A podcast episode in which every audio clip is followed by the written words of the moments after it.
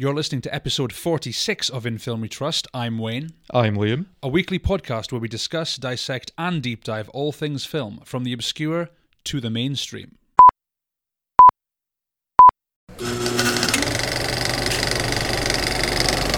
And now, on with the show.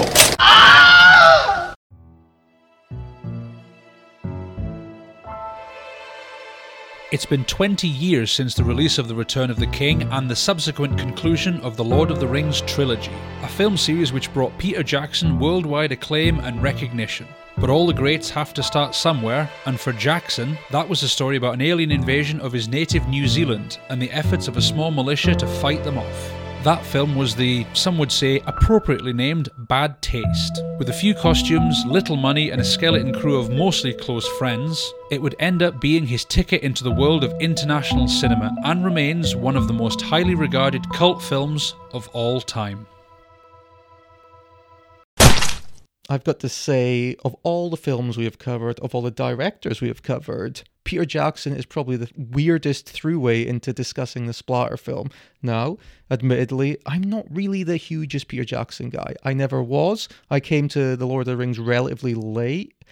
I did like them when I seen them. Fantasy, admittedly, isn't my bag. I know it's yours more than mine, but more importantly, especially to me here, Wayne, splatter films. Honestly, if we were going to be talking splatter films, you'd think the most common through would be through Herschell Gordon Lewis, who's re- Right. regarded as you know the king of splatter, godfather of gore was the term I heard uh, used to describe him. You know me at this point, Wayne. Fairly well. I don't think it's just from the podcast. No. But I think in our private life, you know, I'm a bit of a Herschell Gordon Lewis fan. I do know that. His box set is one of my great treasures in my Blu ray collection. Blood Feast from 1963. I think that's where a lot of this started, didn't it? Generally speaking, that's regarded as the very first one. We've spoken before about how do you define the beginning of a certain genre or even a subgenre. But 1963's Blood Feast, that seems to be the consensus first one, the first big name at least. Obviously, before something takes a hold, there is always influence prior to that. And D.W. Griffith's Intolerance. Here, here- hmm. here's a little reference. He was using a gruesome spearing shot in that film, and the shot held quite long. That was quite splatter for its time. And that's talking, we're talking mid 1910s back when that's happening. Right, right. And there was also the famous Luis Buñuel and Salvador Dali film, Un, Un Chien Andalou, 1929, with the infamous shot of the cutting of the eyeball. It goes into close up. We see the slice of the eyeball. It's very gruesome, it's very realistic. And I think this sets the way for Herschell Gordon Lewis in 63. Now, I said a moment ago I'm a huge Her- Herschell Gordon Lewis fan. I am not saying he is an artist here. I am not saying he is Hitchcock level filmmaking. He knew what he wanted and he was a hustler essentially. Once he finished his last film, Wizard of Gore, you know, no pun, there's a title. Sounds like a title of a film he would make. Right. He got out of the business and spent the rest of his career in advertisement. He wasn't in it for the long haul. It was a financial game for him, I think. But in the meantime, he made Blood Feast 63 highly influential. Probably his greatest film, mm-hmm. 2000 Maniacs. 2000 Maniacs is one of the most important films in the splatter genre. And it is invocative of a certain period of time. It's exploitation as well as splatter, and it is just a really, really good time at the cinema. For me, when you talk about splatter films, I find it very hard to distinguish them because when you talk about splatter films, you're talking about films that they revel in gore, they revel in excessive violence. And you said about films from the late 1920s, that was just before the Hays Code came in. Mm-hmm. So after that, for a long time, you weren't going to get films like that. Then uh, kind of beginning of the 60s, that's when it was kind of eased off. So that's what it makes sense you would get movies like Blood Feast. I looked up a few other titles. Films we've covered before Maniac. Yeah. Excellent film. Uh, Ichi the Killer was another one. Oh, yes. Even something like The Thing, John Carpenter's The Thing. Nekromantik was another one. Oh yeah. Two more of ours, Reanimator and Planet Terror. So those kind of films that are they're kind of comedic in their excessive violence, their excessive gore, the excessive bloodshed. It's treated kind of comedic value. It doesn't necessarily have to be, and some people would tie in the torture porn scene, Hostel, Saw, for example, in the splatter film. But I think you're getting slightly away from it. I, it fits there, but it, it makes an interesting point. What is the distinction between slasher, splatter, for example? There is some key differences. A mm-hmm. slasher film revels in the kills. Yeah. It doesn't necessarily, like, for example, let's talk about Halloween. Halloween, yeah. Halloween's not necessarily dwelling on the gore aspect, even though there was multiple killings. Mm-hmm. Friday the 13th are quite gory, but they're not essentially reveling in it to the point of blood feast. The slasher's favorite prop department is the special effects. The splatter film's favorite prop department is the butcher shop. Basically, we talk about splatter as You talk about like your Thomas Savini's because with something like Halloween, you're focusing more on the, The killer, suspense. on the killer and the suspense. In the splatter films, we're talking more about the gore. And in later years, you're talking your 2000s, like you say, that's when they kind of got bad reputations because they were deemed torture porn. Because you had your Saws, Hostels, Human Centipede twos, Oh, even yeah. even films I've heard deemed extreme splatters. We're talking like your Martyrs and your Serbian films. oh, you, ha- you have to fit in the new French extremity movement in there. French extremity Martyrs movement, is a great film. Exactly. Things like that, things like Serbian film, which really pushed it. I know that's not what really offended most people. It was there were other parts of that film that bothered people more. But with things like Friday the Thirteenth, Nightmare on Elm Street, Halloween, the resurrection of those franchises did a similar thing. They made they brought them back. They made them gory. They kind of moved away from the suspense and they made them more like more kind of generic slasher films, generic horror films. And most importantly, over the last several years, we've had Damien Leone's Terrifier 1 and 2, starring Art the Clown as the villain. Now, can I just say, is there a more perfect horror directing name than Damien Leone? You've got Damien, the son of the devil. The You've got. Leone. Sergio Leone. Sergio Leone from the Wild Yes. West. It is a pretty perfect name. With a name like that, you could really go only go into horror directing, couldn't you? But this is a weird throughway because how does Peter Jackson, the Peter Jackson of Lord of the Rings, the Peter Jackson of The Hobbit, the Peter Jackson of Heavenly Creatures, how does he fit into this? Because as I said at the top of this, I am not a Lord of the Rings guy. You are. I do prefer Lord of the Rings. I like it a lot more than you do. I wasn't so keen on it first time. I don't know what it was. Maybe a bad introduction. But when I went back, I've seen all the films. I love all the films. The Hobbit to a lesser extent. But to be fair, if you ask Peter Jackson, he'll say the same thing because it was originally Guillermo del Toro's project, but he left. I'm not sure what the reason was, and Jackson picked it up. You feel like his heart really wasn't in it, but when he made the Lord of the Rings films, he really struck gold because he wasn't the biggest name at the time. I'd certainly never heard of him. I know you had with he had Heavenly Creatures, he had The mm-hmm. Frighteners. I remember a friend of mine in Australia recommending Meet the Feebles. Still haven't got around to seeing that yet, but with Lord of the Rings trilogy, he really struck gold. Well, with Peter Jackson, there's a lot of him in his films, whether that is this film, what we're discussing, or Lord of the Rings. One of his biggest influences is stop motion and miniature work, especially the work of Harryhausen, you know, hmm. Sinbad films, Gerry Anderson, Thunderbirds. Now, I've got a little anecdote. When I was younger, and I've never seen Luke Thunderbirds or Captain Scarlet since I was a kid, I went to a fancy dress dressed as Captain Scarlet. Good man. Yes, yes, it was a bought costume. Were, were you indestructible? Because if not, you hadn't gone all the way. No, the damn strap on my shoulder broke, and I put oh. in something else. I have no idea. Oh. But I bring this up because I know there is somebody here who is a big Gerry Anderson fan. Would you like to pontificate on Gerry Anderson a little bit? Gerry Anderson, massive uh, influence in the the Super Marionette. In fact, he created what's basically called Super Marionation, which is the marionette puppets mixed with like with animation, standard backdrops and such. Growing up, I'd say Captain Scarlet and Thunderbirds, especially, two of my favorite TV shows. In fact, my dad actually said, I don't know how much he was joking about this, but he said he would make those shows, at least those ones, mandatory viewing for all children growing up And why was that? because unlike a lot of film a lot of shows that were aimed at kids it didn't feel like those were talking down to you. It felt they felt very adult. They had very adult scores for example very adult themes especially captain scarlet which is why it wasn't as mm. popular as thunderbirds because it was dealing with a much darker subject matter. Even the puppets designs looked a lot more adult a lot a lot less maybe palatable to younger audiences. I love the fact we've spoken we've gushed about practical effects before. The fact it's done practically because they have a new series which is animated. You don't get that There's a new same feeling Thunderbird show, is there? yeah Is it's, there? it's No. been going on for a long time but it's hmm. all done in it's all done in cgi it doesn't look anywhere It's not near puppet work. no it's not puppet work at all. That's the thing. Anderson himself has said when he did captain scarlet he tried everything he could to stop having scenes where the puppets walked because he could never make that look. Does look it look like it's just bobbing up and yeah, down, just, the- just the weird bobbing up and down kind Like of like a thing. horse. Exactly. It looks like you're on the back of a horse all of the time. But those shows, I always loved them. They always felt very adult to me. I can even watch them back now, and I still, I'm, I'll make fun of them, but I still really enjoy them. You must love Parker and Stone's Team America, then, do you? Damn That's right a I- huge influence. Absolutely, damn right I did. That's a big. They were very much influenced by Gerry Anderson, aren't they? Surprised that after experiences making Bigger, Longer, and Uncut, they actually made another film. Oh, but I'm glad they did because it was a damn good film. Great spoof, just a very, very funny movie. We do have to highlight as well Gerry Anderson and his wife Sylvia. Mm-hmm. She played a big part in his career. a lot of designing. She did a lot of the voice works as well, and because she because she outlived him, she also kind of carried on his legacy and the Anderson name. She was instrumental to the making of those series. She wasn't a side character; she was instrumental to them. And I think Gerry Anderson's influence for Peter Jackson was mo- most evident in his was it his second film, Meet the Feebles. The Feebles, the second one. I have not seen this film. I this looks quite interesting. I haven't seen him either. Jackson has said that it didn't do as well as some of his other kind of comedic Right. work because he felt it was too dark, kind of too satirical.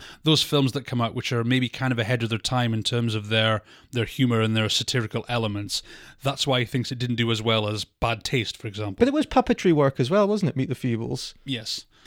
Are you are you tempted at being an Anderson fan to see it? I would definitely want to see it. I Yeah. fr- like I say, I had an Australian friend who just gone. He was going. He was going on and on. I never got round to seeing it, but I'd very much like to. Even that name, Meet the Feeble, sounds that sounds quite fun. Cue us up, Wayne. Are we in for any Australian anecdotes today? On this one, well, Did you go to New Zealand as well? I did go to New Zealand. I was Oh. six weeks in New Yeah. Zealand. One of the best holidays I ever had, honestly. Yeah. But for this film, there's not a lot I could really say, uh, really could inject into this. Not as much as when we did Road Games or Wake in Fright, for example. No intergalactic fast food chain franchise owners. That didn't happen at any point to me. I remember No. ga- gazing up at the sky in wonder, but yes, there was nothing on the on the level of what the characters in this so uh, to do with. Jackson's misrepresented New Zealand. He did. He lied about his own country. How dare he? But Peter Jackson's history, look, he had this Gerry Anderson influenced way about him. Have you seen moments of his short films? A short film, I think when he was seven, where he entered into a competition. Mm-hmm. And it is very much Harryhausen, Gerry Anderson work, stop motion specifically.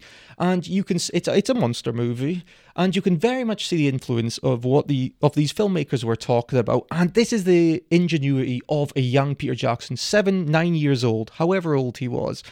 Within filming on his parents' 8mm camera, Yeah. he would literally put pinpricks into the film frame to make it look like the flash of a gunshot. Now, when you were seven or nine, did you think of that? I didn't. No, that's an incredibly ingenious thing to Exactly. But that's the whole thing with, like we've talked the Mari- El Mariachi approach, having to be a DIY, having to kind of work on something. In fact, interestingly, that whole idea of doing the pinpricks to simulate the mus- muzzle flashes. Do you know what big mainstream movie that would become a part of? It was The Fabelmans. The Fabelmans. The Fabelmans, because the little kid Sammy Fabelman, he does that at one point because he's tasked with making this wild Spielberg West, film. yeah, Spielberg film with making this Wild West movie, and he has to think of some way to simulate the muzzle flashes, Mm. and he does it. He gets an idea. I can't remember how, but he gets the idea to put pinpricks into the film to simulate muzzle flashes, and it works. know- it works perfectly. I didn't know that was a technique, so Peter Jackson must have known it back in the 70s, even. Well, it's just impro- improvisation. He did uh, in 1976 a short film called The Valley when he was That's the film, I think. it's a similar kind of thing. He's just working with friends. He's just very low budget. Yes, Super 8 camera, like you say.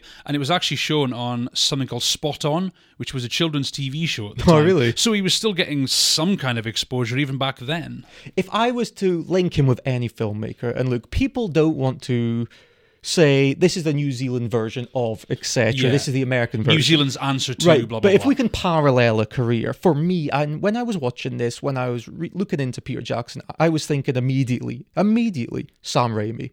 Both their first feature films are Splatstick. Yeah. do you like that one? The mixture of Splatstick, yes. splatter and slapstick. Both films, Evil Dead and Bad Taste, you can see how they have woven into the mainstream because these aren't just mere low budget filmmakers. Because Evil Dead Within the Woods, which was Sam Raimi's short film before Evil Dead, which turned into Evil Dead. Hmm. so you can see the ingenuity behind that. You can see the machinations of somebody who can work within the studio system because they're essentially working as a one man studio at this point, a one man production crew.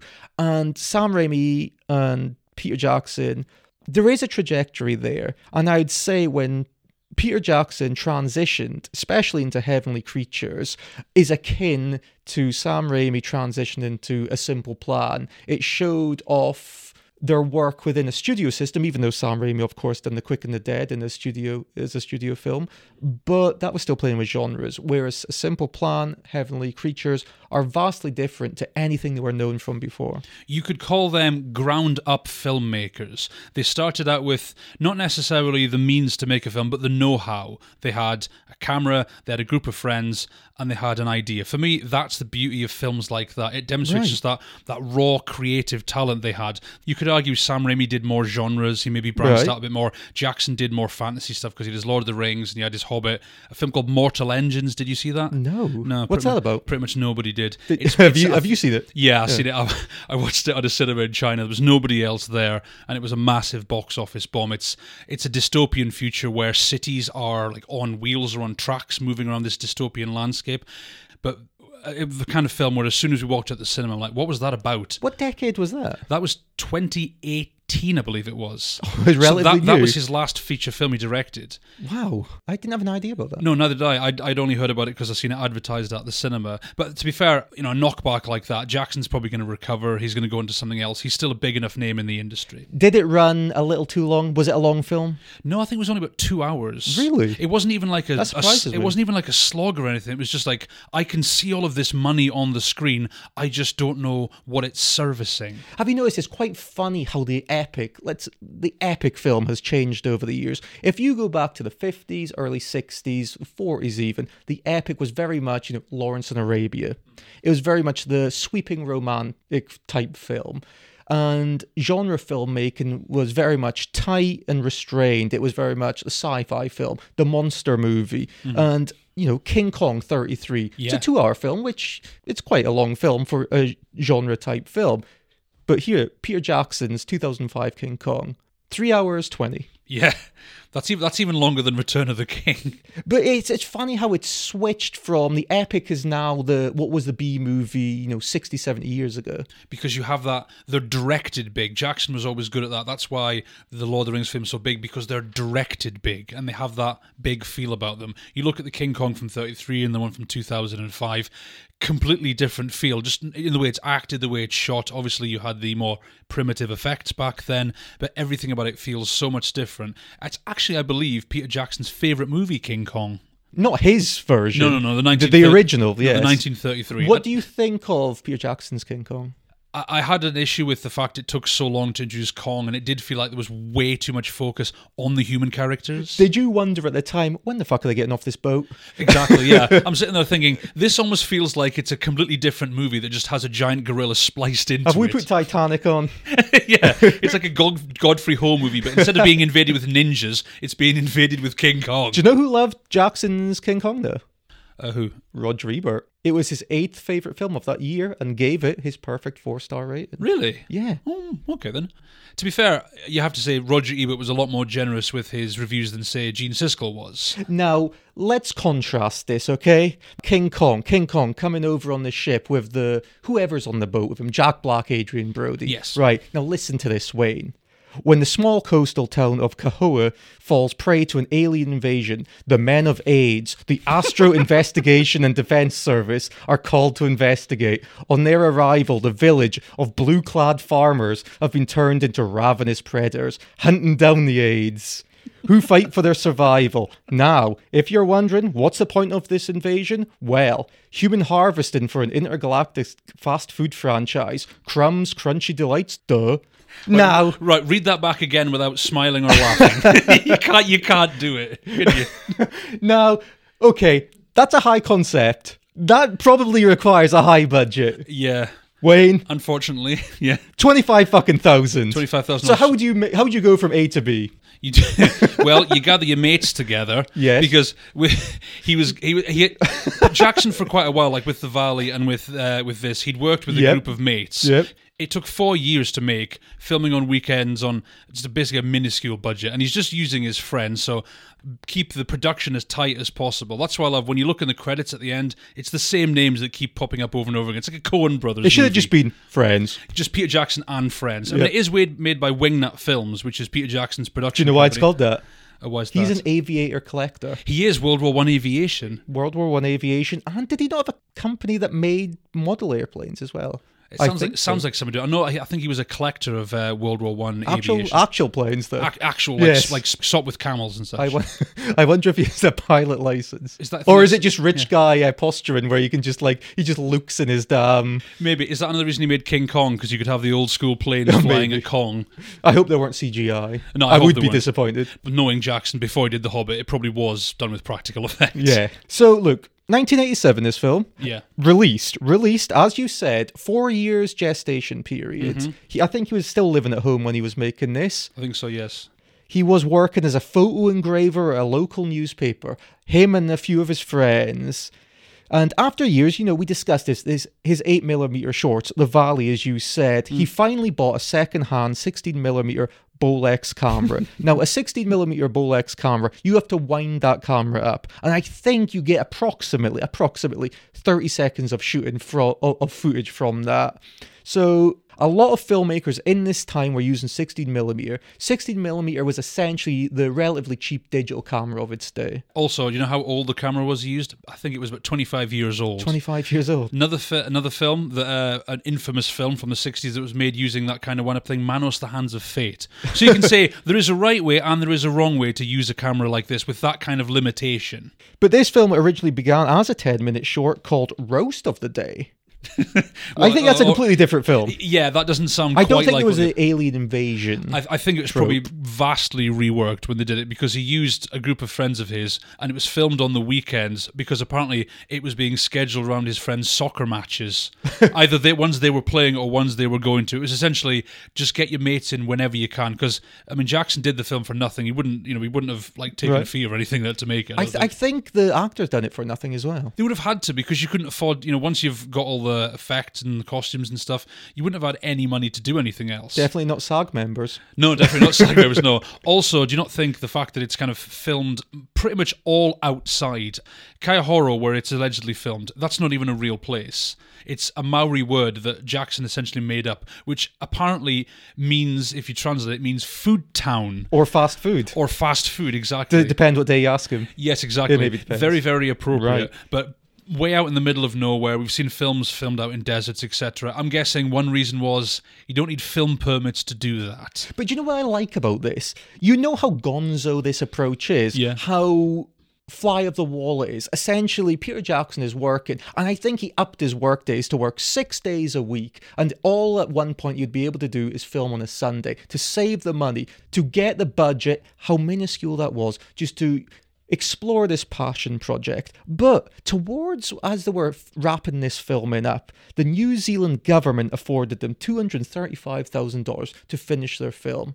That's quite beautiful, man. That's how much they believed in This the isn't a prestige film. I know New Ze- I I know the New Zealand cinema scene wasn't necessarily booming. No. But for them to afford that amount of money, even though it's relatively s- small scale, is still testament to, you know, that's a pretty cool move for such a, you know, a genre picture, a splat a splatter film. The New Zealand government have blood on their hands. exactly. Yeah. In fact, it's not even just the fact they gave the chunk of money, which was the the statement of faith that they had, but a guy called Jim Booth, who was the the CEO of the New Zealand Film Commission, he left the company. He left that position to work as a producer for Peter Jackson, produce the next few of his films. That's how much he believed in this project.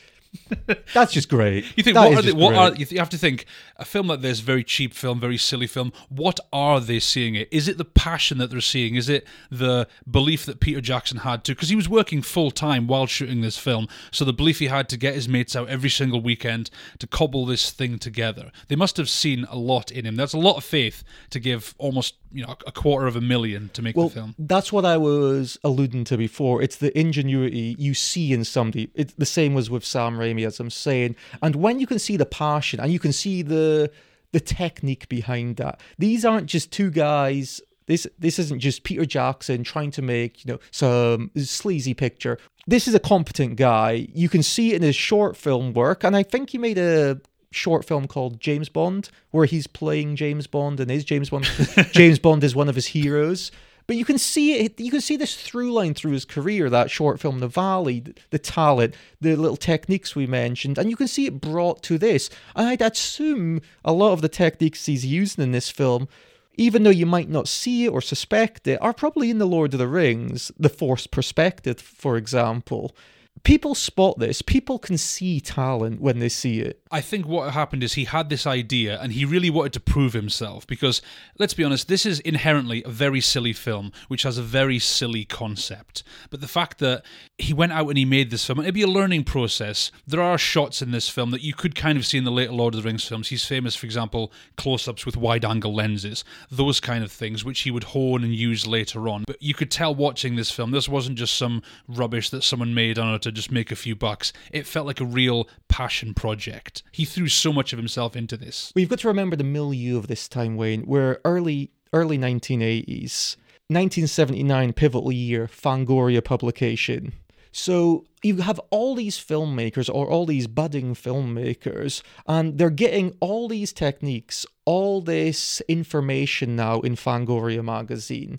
Now, in Fangoria magazine, you had tips, you had advice, you had columns about, you know, genre filmmaking, horror filmmaking that you necessarily wouldn't have easily come by. Of course, I know it's annoying to state this is pre internet, of course, but you've got to remember the work of Tom Savini, Dawn of the Dead, The Burning, Friday the 13th, for you or I, or anybody in the sticks of that time you're not necessarily co- going to come across many publications where Tom Savini is given advice, but now you have this major publication that's making its way to, you know, all these cinephiles of the day.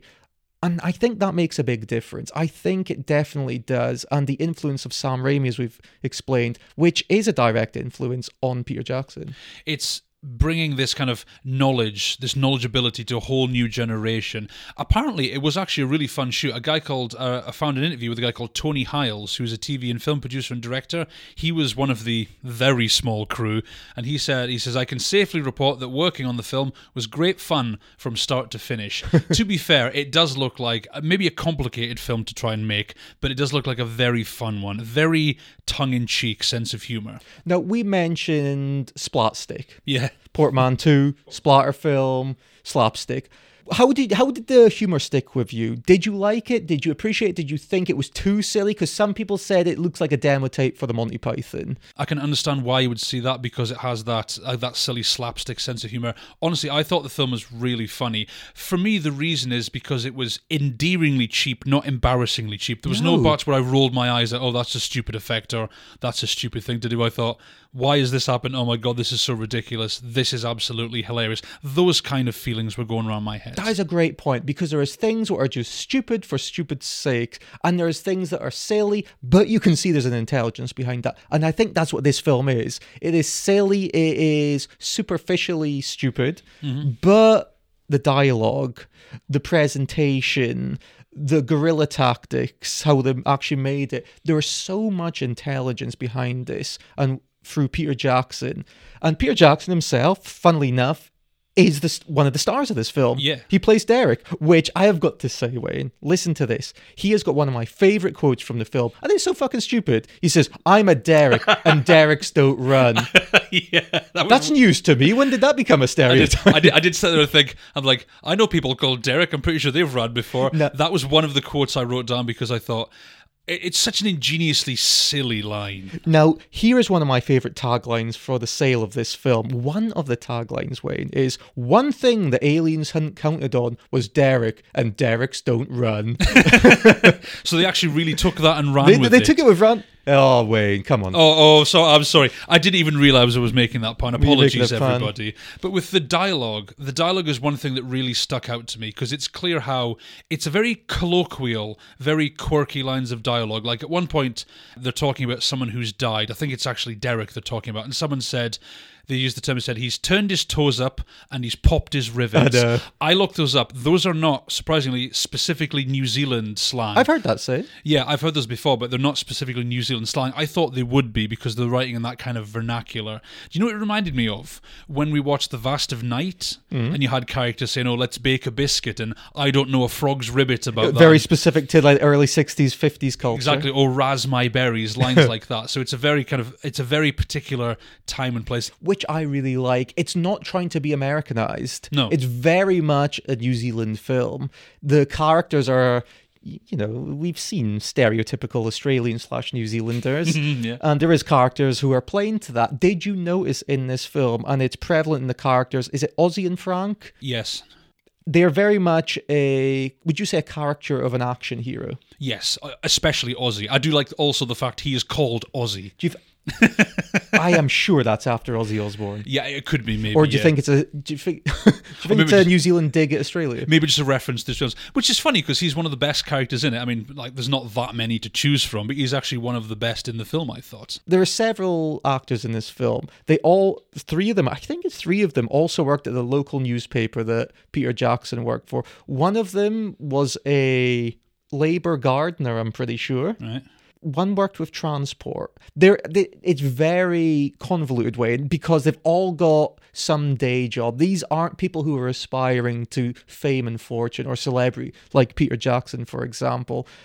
And well, you can kind of tell. You don't want to shit on their performances, No. but because it is what it is. But you can tell these aren't professionals. Yes. a lot of the time. Also, because the dialogue is all dubbed, because I'm guessing with the camera you roll it for 30 seconds, and they would have to dub everything in like in uh, post production. Well, with the 16 millimeter Bolex, they couldn't film with sound, Hmm. hence why they had to dub it in afterwards. But when the New Zealand Film Commission gave them the extra money, they did actually buy a better camera, but they were so bad with sound, it was almost inaudible. So they ended up just dubbing it over it anyway. which makes sense because there's a lot of different guns because it's a very it's a very trigger happy film. You'd say it gets to the counters with the aliens lots of guns going off. Every gun in this movie pretty much sounds exactly the same. They all have the same post-production muzzle flashes on them. The guns were all made from it was like aluminium pipes they just cobbled together. Of course, look, the humor in this film, AIDS, for example, the acronym, um, the Astro Investigation and Defense Service, they are called into Kohoro, right? Kahora, yeah. Kohoro, yes. Are you are you correcting me there? uh, only slightly yeah Okay, Mr. Australia. I'll say just a Mr. nudge, New Zealand, nudge in the right direction Kai, Kai Horror. Yeah Right. So even there, right, we've got the AIDS. They're coming into this town, this small coastal village, because they're a government institution. And they get wind that there's an alien invasion. Peter Jackson has stated when he's watched this film back, he says, My God, why the hell did I have so much talk in the first 10 minutes of this film? Did you find it slowed the pace down? Not necessarily, no, because it feels like the dialogue is fast paced because there's these quick conversations going back and forth. For me, it's just trying to introduce the characters, who they are, what they're doing there. I'll be honest, Peter Jackson playing Derek, I went back and forth on whether that was him or not because I looked at him like, because I know Peter Jackson's in this, and he does play a character later on who looks like Peter Jackson. Mm-hmm. That Peter Jackson seemingly has not aged from then to now, looks exactly the same with the beard, with the beard and the long hair. But with the start of it, I didn't think it was badly paced because I thought it was just trying to introduce everybody.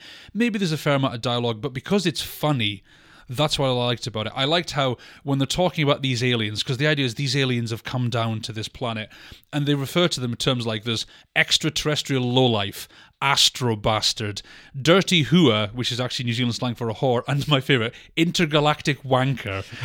just like how they're using like. Would you use these terms if aliens had genuinely come down? It seems like such a strange way of talking. Well, part of the AIDS team is Barry. Barry's quite a good character, and there is a good line by it. Barry says, Why can't the aliens be friendly? And Derek says, There's no glowing fingers on these bastards. Mm. We've got a bunch of extraterrestrial psychopaths on our hands, like a visit from a planet full of Charlie Mansons. even though that's kind of very kind of like almost overwritten like a lot of words it's really playing around with the, the sense of humor you, you mentioned they said why can't the aliens be friendly later on they've had this huge firefight with these aliens and when they're escaping in the car what does one character say he says geez they're real dickheads just that just that silly sense of humor. The whole thing feels like, and when I was watching this film, I even said this. I wrote this on my notes as I was watching it. It feels like a group of people just got together, got really drunk, and said, "You know, it'd be a really good idea for a film," and they just wrote it out and they went out and made it. That's what it feels like. That's why I think it's so sarcastic and so tongue in cheek. Do you find it very inspiring though? It makes you feel like you could do this also. It's deceptively simple because we've watched the behind the scenes. There's a mm. great documentary, I think released by B- BBC Two or on BBC Two anyway, called Good Taste and Bad Taste. Uh-huh. And it goes behind the scenes, the machinations of how to create it. And you really see that's what I was saying before the ingenuity behind Peter Jackson's methods. But what did you think of the Derek character? He's very nebbish. He's very bookish. Yeah. You're he, you're not supposed to think he's much of an action star. Turns out, Wayne, hmm. he's he's going to be the action star, and not only the action star. He gets he fucks off to space. Bizarrely, after he's lost his brains, which Yeah. is like a whole running gag through. it. I also noticed: is he wearing what looks like a Harry Potter scarf? you did note this when I said to you, "What did you think of this film, Wayne?" You said, "Why is Peter Jackson dressed as Harry Potter?" yeah, he looks like it. He kind of speaks like it. He has the like to say he's got that kind of nebbish way of going on. Right. He's positioned as the nerd. He seems like if you had a group of like UFO enthusiasts, he would be the one that would believe it the most strongly. I'm not saying he's necessarily the leader, but he's definitely the most enthusiastic of the group. When He- it he's comes the to pencil actually- pusher. He's the he's the he's the pencil. He's on He- the radio all the time. He's the guy with the desk job who's been brought out into the field for the first time. That's that's the best character description I can That's think probably of. why him. he's got a scarf. He's not used to being outside. the characters have these odd quirks. I noticed with Frank. Do you notice this? He keeps putting an unlit cigarette into his mouth. Cigar. Cigar. Sorry. He keeps putting it in, but he never lights it. At one point, he puts it in, then he pulls a balaclava over it, like over the cigar. Hey, he's just, he's just cancer conscious.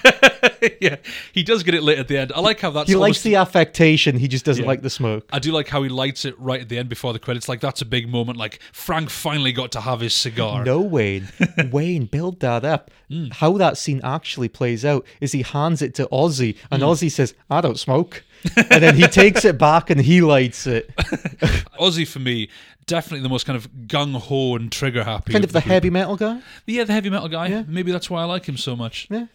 What did you think about the aliens themselves, the way they're presented? Because most of the time in the film, the aliens look exactly like regular people. I'm Mm-hmm. guessing we're doing a whole aliens have come down and possessed their bodies.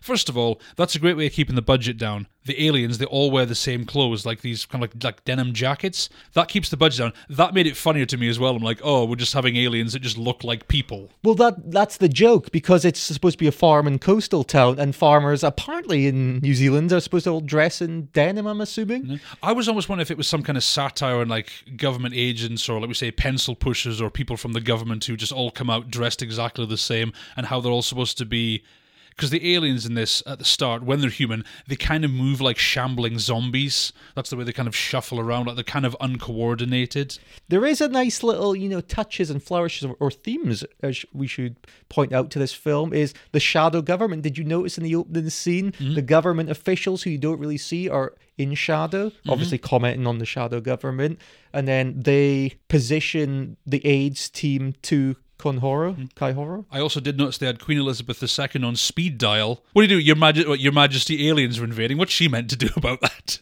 Because did they not mention the ineptitude of government institutions as well? There's all these little comments on the inefficiency of government, let's say. So maybe there are little things like that running through. I don't think it's it's not forced too much in your face. They're like No. they're undertones, little nuances just here and there in the film. But you said, what did you think about when the aliens turn into, you know, recognizable aliens? Because we should say they have this beastly figure, this bulbous head, and with a slanted top. But Peter Jackson, in his own house, baked baked those heads in the oven, which is why they're slanted backwards. Mm-hmm. Because to fit them in the oven, he had to push the head backward. It's a classic kind of film alien design where the aliens are basically anthropomorphic, but then they'll make some adjustment to them. For example, they have these big bulbous heads with the pointing back heads. They kind of walk in a shambling way. They talk in a very kind of voice like this. So they just change little things like this. I think it's an example of you know how we have you're working with a limited budget. But again, it's just funny the fact these aliens look so much like us, even talk in English. And I like how when you have these firefights between the the heroes and the aliens, how often the aliens just don't use their guns and just flip the humans off. Like they just get really annoyed and start flipping them off. Well, there was so much visual humor. It's like does Derek not run out of bullets at one point, and he's shooting one of the aliens, and he just makes a noise, and the alien acts as if he's shot and realizes he's not been. yeah, exactly. Also, the fact that you notice a lot of the guns they seem to last, like the magazines seem to last forever. I, I was always thinking, is this some kind of joke about '80s action films? You know, That's like, what it is. Yeah, like your Schwarzeneggers and your Stallones that could just fire forever and never run out of bullets. one bullets. cartridge seems to last forever. But it's like you know how I was saying there a second ago about the how he cast the heads of the aliens, but that runs its way throughout this whole film. Because there is a scene, a pivotal scene, where Derek is on the top of a cliff and Robert is hanging off. Now, Robert is also played by recognizable Peter Jackson, bearded Peter Jackson, mm-hmm. versus Harry Potter on the top. but you know, a crane shot, a crane would cost literally, even to hire, thousands and thousands and thousands of UK sterling pounds. but the crew, Peter Jackson, they built their own crane they also built their own Steadicam. He mm. was saying a Steadicam would cost about ten thousand dollars. He made it for twenty dollars. Did you not say once uh, when we were talking about a simple plan, Sam Raimi managed to make a Steadicam just like using a plank of wood? In Evil Dead. Exactly. Yeah. It's just that DIY filmmaking. I got the feeling that there's a few scenes here. One is where Peter Jackson, as the alien Robert, who of course yep. at, this, at, this, point isn't human, guys, he's hanging over a cliff, quite a precarious position. This, this crane shot, which I'm talking about, and not only did your crane work but you are only playing around with one camera. All you can afford is that one camera, the Bolex. But they position it on this crane, and I think they nail it onto the makeshift crane, and they hang it over the cliff. Now, he said in a, in a specific film, this may not have worked if you are using a long lensed camera, but because they're filming in widescreen, it didn't really matter where you're pointing it because it's going to be in frame, it's going to be in shot, and it works really good. It does. And him being in that perilous position, Peter Jackson hanging over the cliff, there's another scene later on where he's chasing this guy, uh, Giles, who's like a charity collector, and he has his hand stuck in the car window. You get the feeling that Jackson volunteered to do those roles because no one else would. Like, this is my movie. I'm going to have to do the things which are the most risky. Having his hand stuck in a car window and hanging by his foot off a cliff edge. Now, can we discuss Giles? Giles, played by Craig Smith. So, in this film, he almost plays essentially a pivotal role. He's a charity worker who is in this town of Kaihoro, and he's part of a charity called Bread. Craig Smith, he was newly married at the time of taking this film on. This production lasted over four years. His wife wasn't pleased that he was in a splatter film. Hmm. also, she wasn't pleased that they were now filming predominantly on a Sunday because Peter Jackson was taking that additional 60, six day work week to raise the funds for this film. So, what happened was his part, the charity worker, which was supposed to be much larger in the original machinations of this film, was reduced. Now, you're not going to necessarily notice it's reduced because of the power of editing, mm-hmm. but he left for years because his wife was so disturbed by this, so perturbed by this. So, what happened was several years later down the line, they're still filming this film, Wayne. So, luckily for Peter Jackson, Craig Smith gets a divorce, which yeah. means he he's back, back, on the scene. It's great. That is why he's in the end of the film, the start of the film. But it's not just that, because they had filmed X amount of footage, they could edit him in and it appears like he's in the, all the film. Because let's be honest, continuity didn't feel like it would be the biggest concern because you notice through four years of the film, hair and facial hair changes quite a lot throughout. Maybe not so much for Barry, played by uh, the late actor Peter O'Herne, who has that very distinctive facial hair. Like he's got a line here on his chin, then he's got two lines in his upper lip.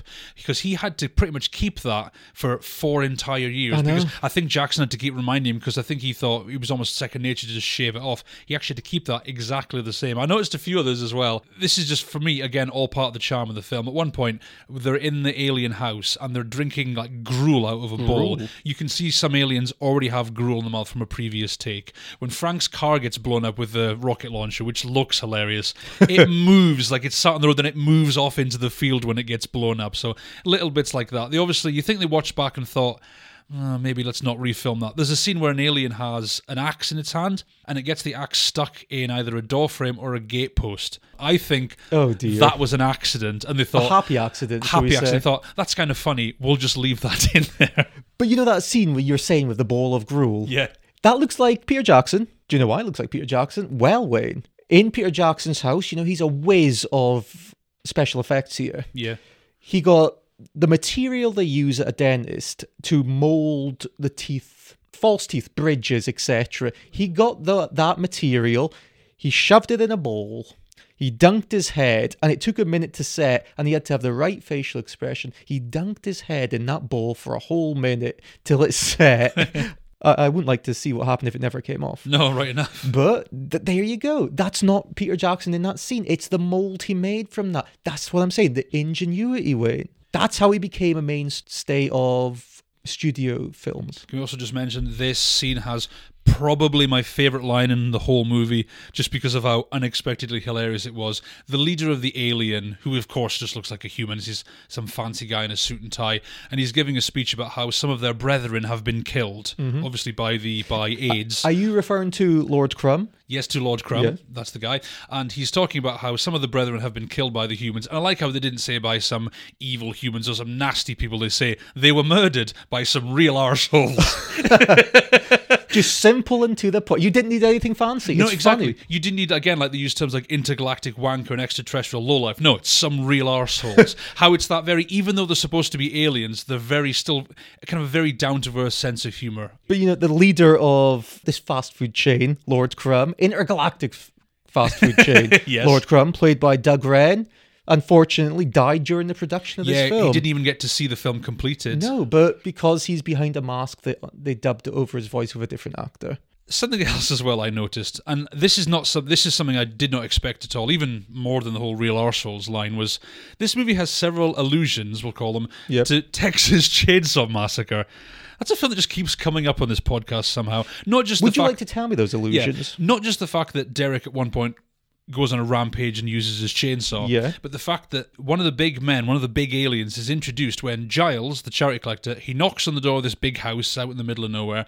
The big man comes out, clonks him over the head with a hammer, and pulls him inside. exactly the introduction we get to Leatherface in the original Chainsaw Massacre film. Created by sponges. That's how they used that mallet.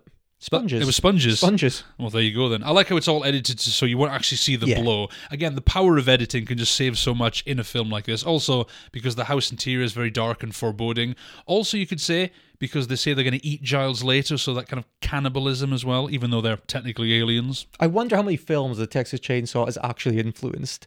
I imagine It seems to pop up in half of our the entire episodes. career of Rob Zombie. Yes, Rob Zombie's entire career Yeah, as well. pretty much. Yeah, so can I ask, what did you think of, say, the action in this film? Because the second half of the film, or the third act, it's a lot of action because it's shootouts constantly between AIDS.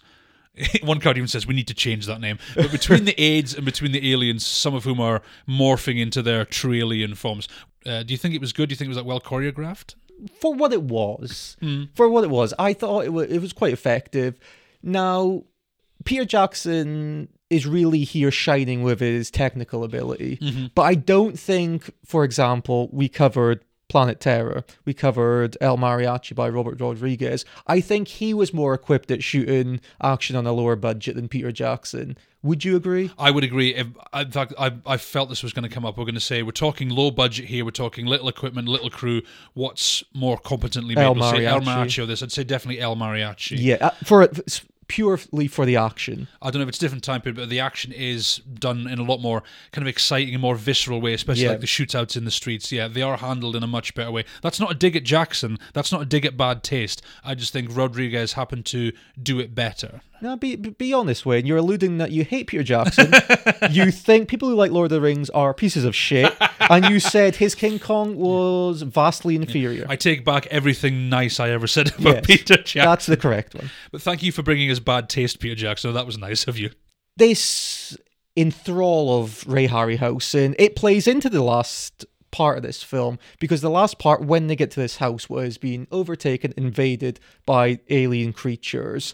To get this effect, because what happens is when they get to this house, There's a shot where they have to blow it up with the rocket launcher, and there's also a shot where it has to take off into space. So the crew of this, Peter Jackson and the people working on this film, essentially became carpenters, and they made two two miniatures of this house. One a small scale so they could blow it up, and one a tiny scale so they could put it on the end of their makeshift crane and elevate it up, looking like it's lifting off to space. That's that's that's what I'm saying. That's where Peter Jackson excels. It's not necessarily the action. The action is there to facilitate it, and it's passable. It's not great. It's not terrific. Rodriguez done it better in El Mariachi, but this technical know-how is what elevated this film for me because look i've got to say I didn't love this film as much as you. You really, really liked this film. I film. really did like it. Yes. I liked this film, but what I liked more than the film itself was the stories behind the, the scenes, the some of the parts, ex- most of the stuff we have highlighted. It's they create the whole for me, whereas I think you like it purely as a work of art. I liked it as a pure raw piece of entertainment. I love the backstage stories because that's where there's so much inspiration you get from films like this where you had somebody, you had a camera, he had an idea, he had a few mates and he wanted to go out and make the film. You could argue nowadays that's almost a bit easier because you can make whole films on iPhones nowadays. You can just get a Steadicam and you can make a whole film there. But the fact that he put so much of his time, so much of his money into it, and the fact that the New Zealand Film Commission gave him almost a quarter of a million bucks to finish it showed how much faith they had in him.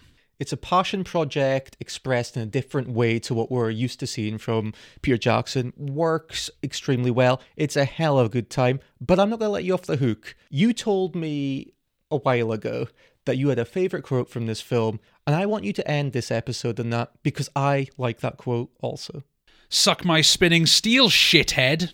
Peter Jackson, you've served us well. You've been listening to episode 46 of In Film We Trust. I'm Liam, I'm Wayne. a weekly podcast where we discuss, dissect, and deep dive all things film, from the obscure to the mainstream.